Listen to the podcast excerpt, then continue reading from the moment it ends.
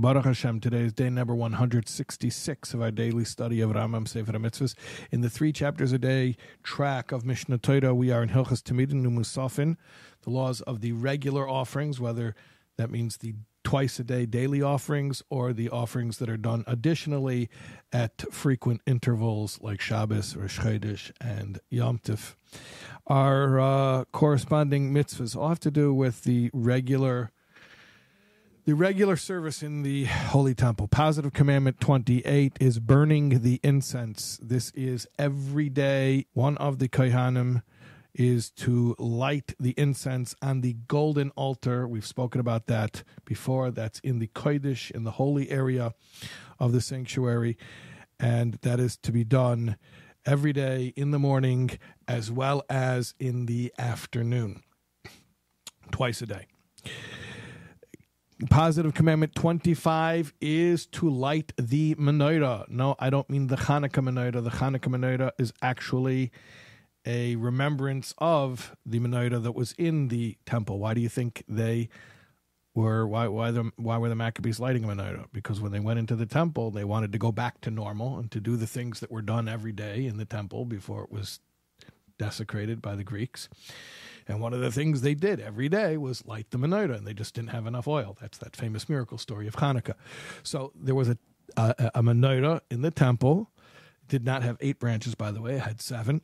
And it was also in the Kodesh area where the golden altar, the incense altar, was located. And that would be lit also every single day. Positive Commandment 40 the high priest's daily offering. The Kohen Gadol would offer a special offering every single day. In fact, twice a day, morning and afternoon. He was the only one who did that. Uh, the other Kohanim would offer an offering that was their inauguration offering when they first started serving. We've mentioned that earlier. But now we're talking about the Kohen Gadol, uniquely the high priest, and he would offer a, a daily offering twice personally. Positive commandment 41 is the Musaf offering on Shabbos. On the Shabbos day, two lambs are brought as an additional offering. Additional meaning in addition to the Tamidin, to the two regular daily offerings. Positive commandment 27 is the lechem aponim, the showbread. Now we're getting to the third item that's in that Kodesh area.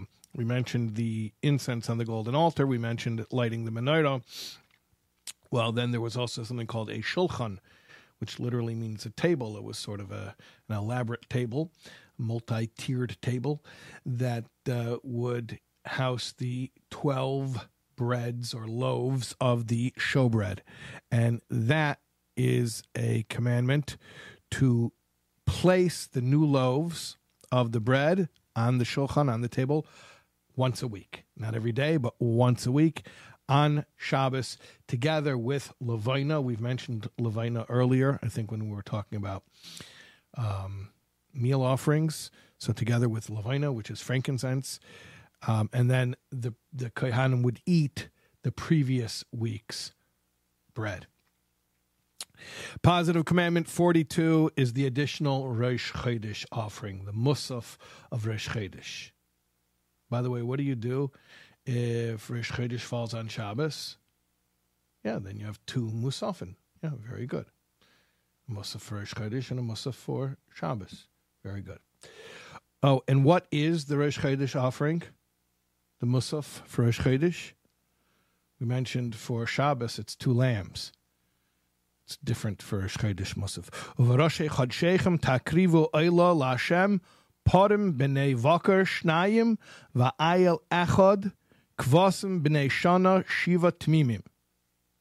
That means two young bulls, one ram, and seven lambs that are all first year lambs and all of them unblemished.